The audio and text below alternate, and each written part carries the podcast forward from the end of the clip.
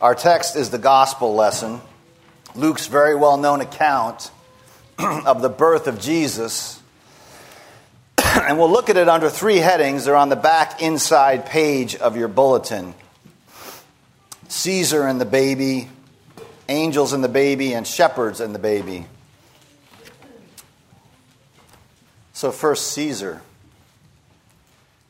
Verse 1, Luke chapter 2, verse 1 tells us that Caesar Augustus issues a decree that a census be taken of the entire Roman world. Now, Caesar Augustus was the adopted son of Julius Caesar. He is the Roman emperor under whom Jesus is born. He rules until about 14 AD. Herod is his local underling in Judea. And there is, at the very beginning of the text, then, there's this note of universality. The, the entire Roman world, the text says, is subject to the decree. This is not a local thing. So here you have, you have a worldwide empire with a vast infrastructure, with universal law, with a language, a public official business language used throughout the realm.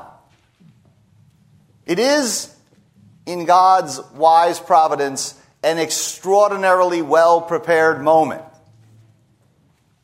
Right? It's an auspicious time, a good time for a message of universal salvation to be announced to the human race. It's what the Apostle Paul called the fullness of time.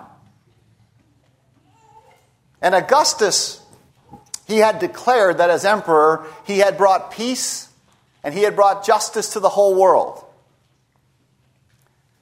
And from a, a purely civil point of view, he did bring order.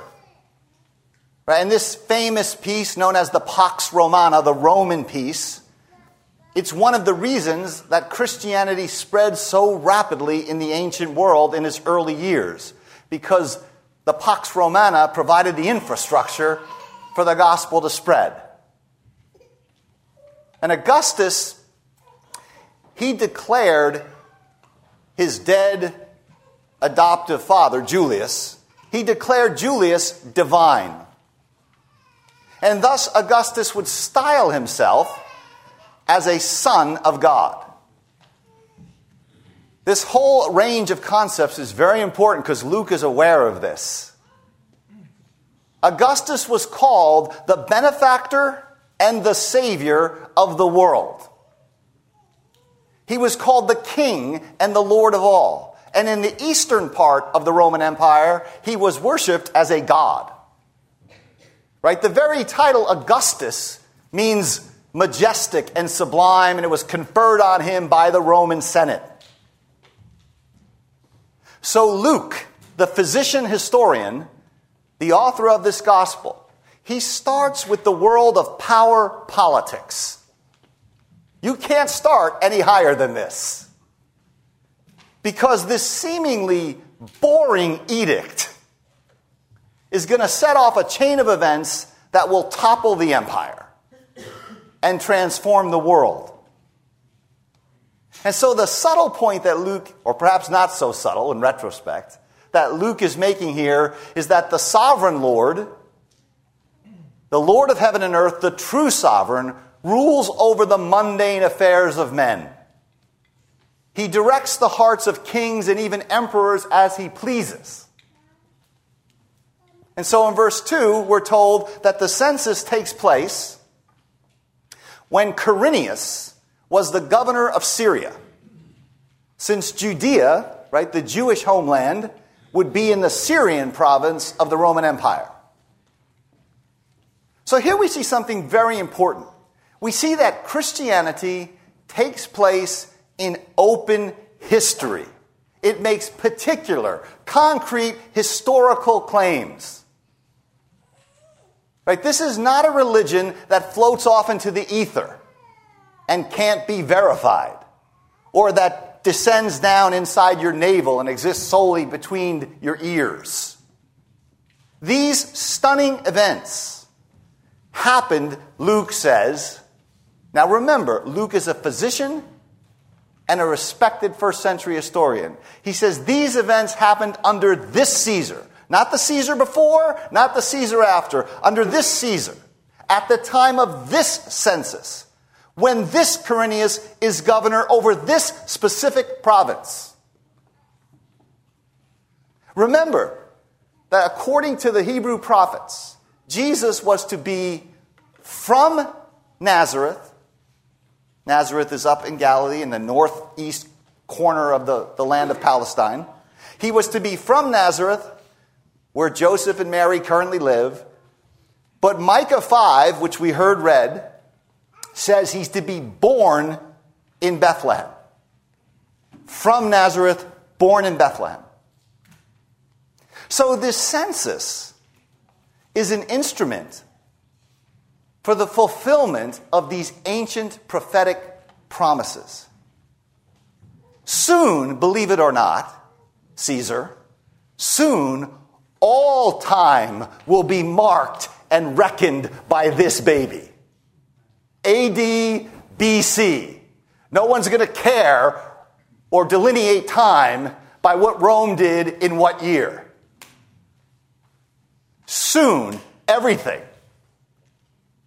will be marked by the time of this pregnancy. So, a mundane piece of bureaucracy now, unbeknownst to anyone, is caught up in a holy cosmic drama. Most of life is mundane stuff. Right? The vast percentage of what we do is the stuff we did yesterday with a slight permutation or variation on it, perhaps. But the mundane stuff becomes mystical. By that I mean it becomes charged with a kind of otherworldly significance under the good and ever watchful eye of God. So it is with the mundane, bureaucratic repetition of your life, whether you see it or not. There is extraordinary grace, right? Extraordinary things being wrought, destinies being shaped in the ordinary rhythms of life. So we have a census. You've probably gotten one in your mailbox before, right? And you sigh, you've got to fill that thing out. So we have a census. It enables the Romans to do one of the things they did best tax. Tax. And before you're taxed, you had to be counted. And then you had to be registered, and you had to be registered in your ancestral homeland. No taxation without registration. So Joseph, he's from the house of David. Right? David's town is Bethlehem. So he has to go from Nazareth up in the northeast down to Bethlehem because that's his ancestral homeland. That's the town of David. It's a brutal 90 mile journey for the nine month pregnant Mary. So here they are, subject to this decree, which couldn't come at a worse time for them their lives disrupted late in pregnancy. Poor, hassled, powerless, Joseph and Mary, and their unborn child. They and their God are the key actors in this drama, not Augustus. Not Augustus. It's interesting, right? It's telling, isn't it, that all of our news channels, all of our media, assumes that the really, really important news is happening in Washington. It's a statist, idolatrous assumption, but it's universally embraced. Right? None of the major news channels cover what happens at the local Little League field. This is the decisive stuff, right? This is where real power lies. These are the really important power playing people. It's a delusion. The whole country is drunk with it. And a story like this, right at the outset, reminds you that there's always a narrative in and under the headline grabbing narrative of kings. And here it is that this Caesar, this so called Lord, this self styled Son of God, this king is unawares paving the way for the birth of the true sovereign and the world's true Lord. Augustus, Caesar Augustus, will not know Jesus. But his underling, Herod, will try and kill him. And within a few generations, the later Caesars will hunt down his disciples and kill them. Until finally, in the fourth century, the emperor and indeed eventually the empire will become Christian. Right? The ironic seeds of that reversal, they're already sown here in this text.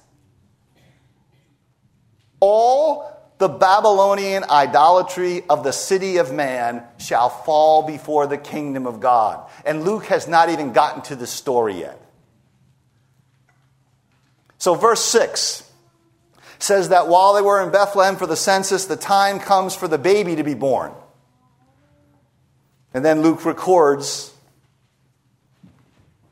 rather simply and plainly, that she gave birth to her firstborn son, wrapped him in clothes, strips of linen, lays him in a manger because there's no guest room available for them.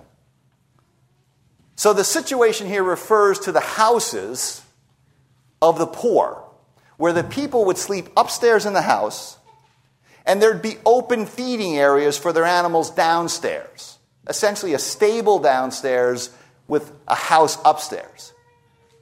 So it's most likely there being no room upstairs that in one of these animal feeding troughs downstairs, Jesus was laid.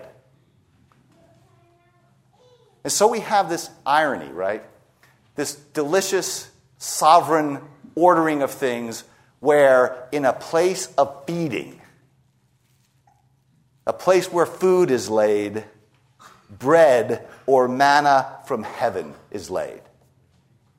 He comes down to feed the world, to be bread for the world, and he's laid in the feeding place. Manna from heaven in a little makeshift wooden ark. And thus there's this ancient and very probable tradition that field animals this is why you see this in manger scenes that cattle were gathered around the manger. This will be the royal birthing place of the world's true sovereign, the world's august sovereign.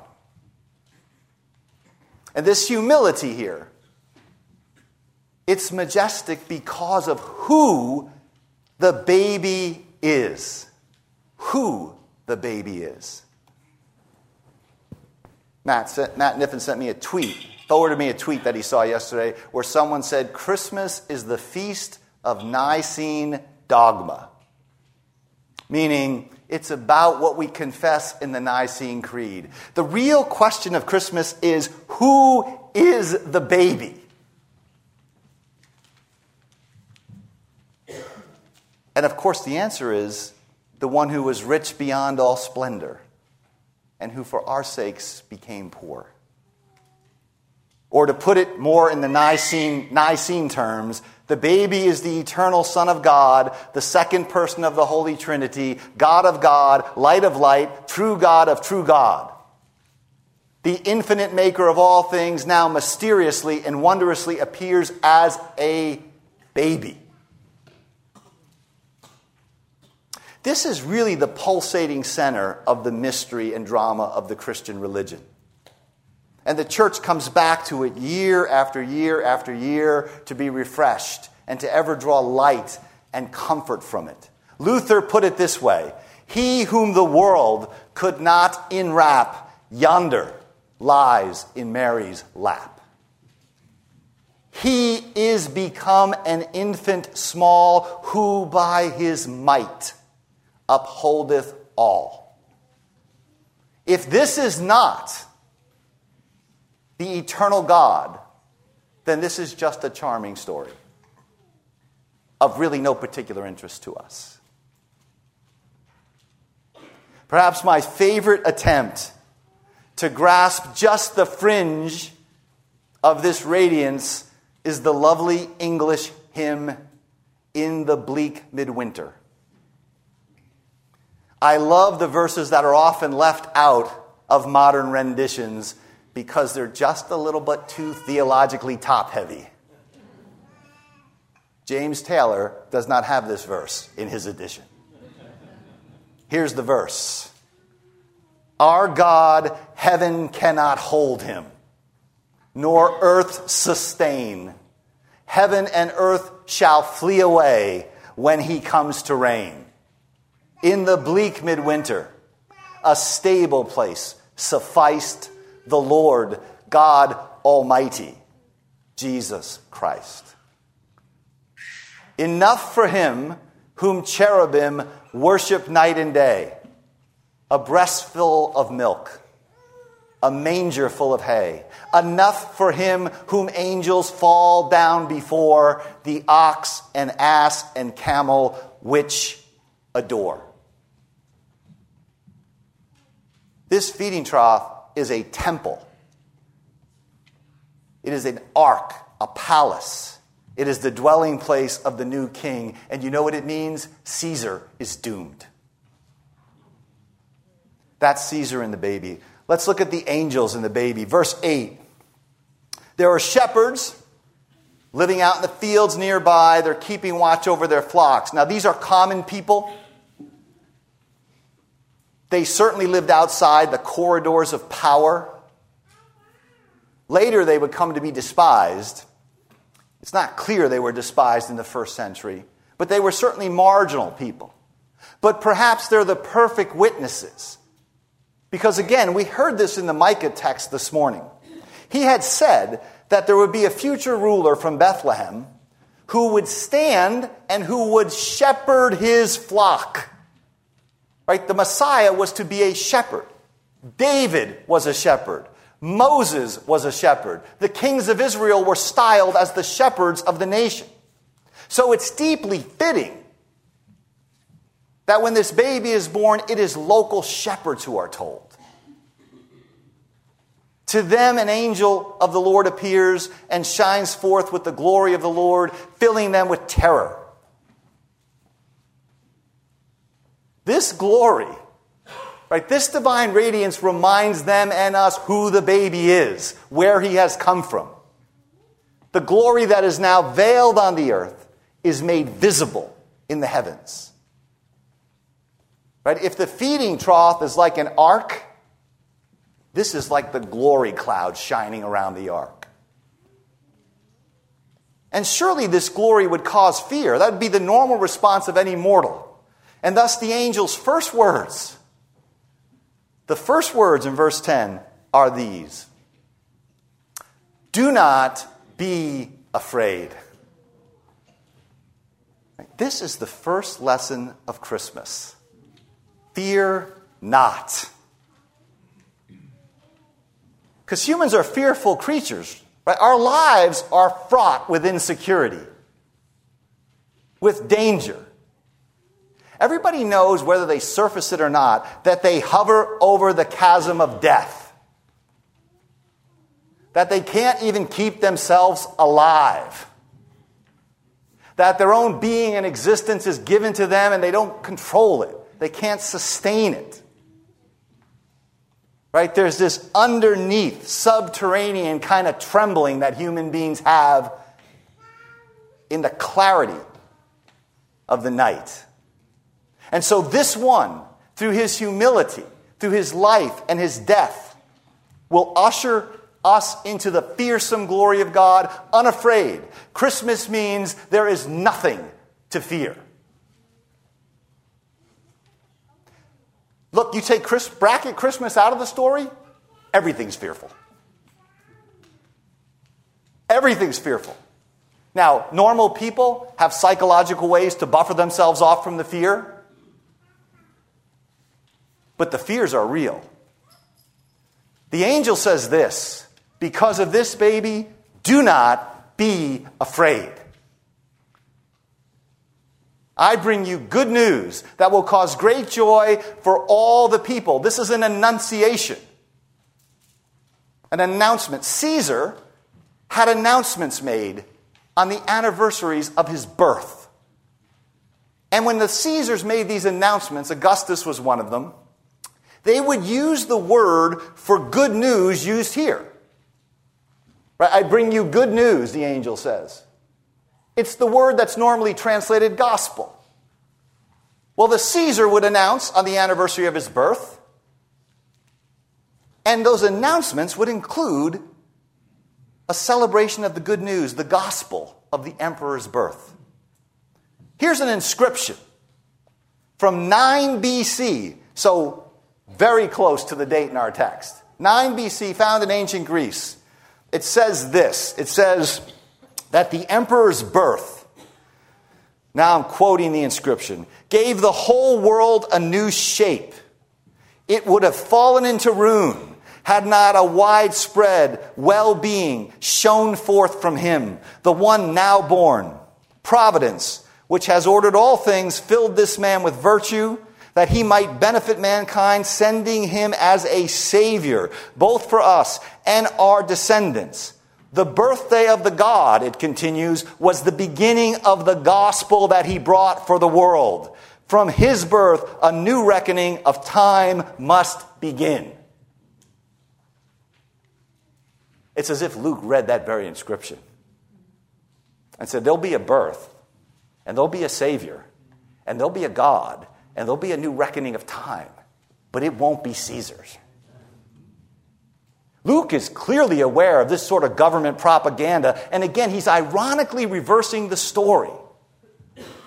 Caesar can register and he can tax the whole world.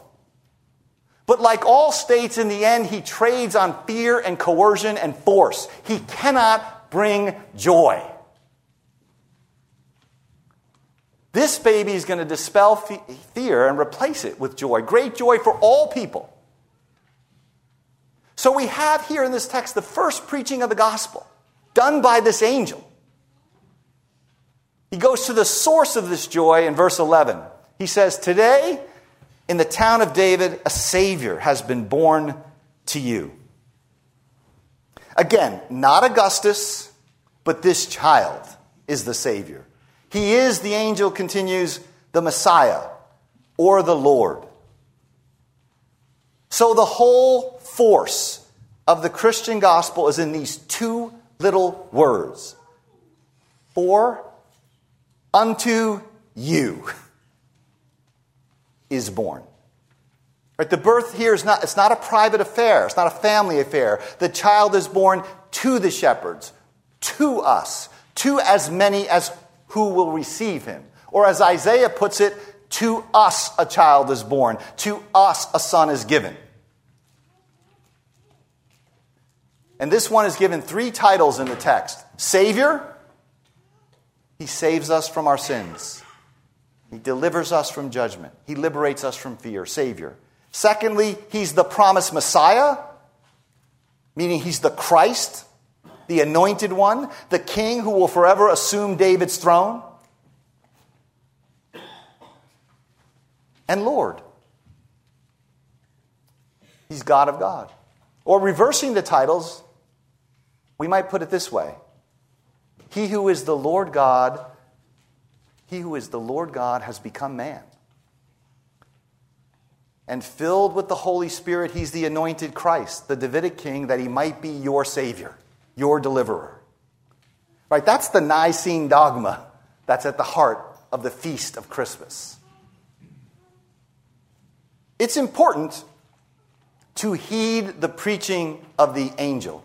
Notice what happens here. God never just acts he always acts as here, and then he speaks and tells you what the actions mean.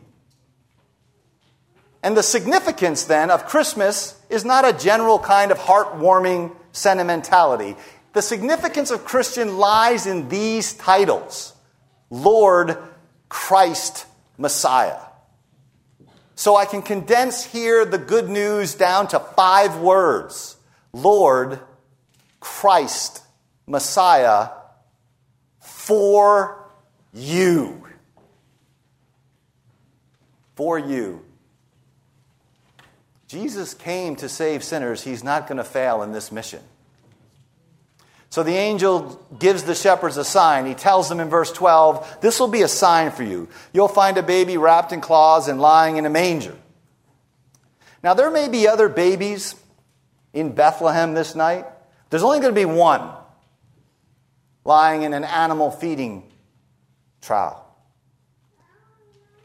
There's also very rich symbolism in this, right? This bundled up lowliness in strips of cloth. Right? This anticipates his broken and bloody, bloody body, right, being also wrapped in burial cloths and placed in a tomb. From the virgin womb to the virgin tomb. And suddenly, the text says, suddenly, you get a whole choir. These heavenly hosts appear and they sing, Glory to God in the highest heaven, and on earth peace to those on whom his favor rests. The angels have a vocation. Right? Their existence is perpetual praise before the face of God in the highest heavens. Now they perform, now they sing in a new venue. Because grace, which was promised, redemption, which was promised, has now been manifest in the baby. And this means peace. Peace on earth. This is this peace is not a general sort of peace, right? It's, it's the peace of the gospel. There are all sorts of fraudulent peaces out there. Right? But we need peace that goes all the way down into our darkness and all the way out into the cosmos, which is infected with death. Right? We need peace that reconciles us with God in a profound way to ourselves and to one another and to the created order. Peace that comes through the blood of the cross that this child has stooped down to carry. Caesar had provided a peace, right? The Pax Romana, the Roman peace. But the Stoic, even the Stoic philosopher, Epictetus, he's a contemporary of Luke's. He says this While the emperor may give peace from war on land and sea, he is unable to give peace from passion, grief, and envy. He cannot give peace of heart for which man yearns even more than outward peace. And that brings me to the third point the shepherds and the baby. So after the gospel's been preached to them, this heavenly choir departs, right? The shepherds go in haste, and they, they found things just the way the angel said, the text says. So please don't miss this in the story. The shepherds believed the gospel. I mean, amazement is wonderful, but it's not why the baby appears. Right? The gospel is God calling you to faith to inform trust in his generosity. Imitate the shepherds. Run to the incarnate one, to the baby in faith.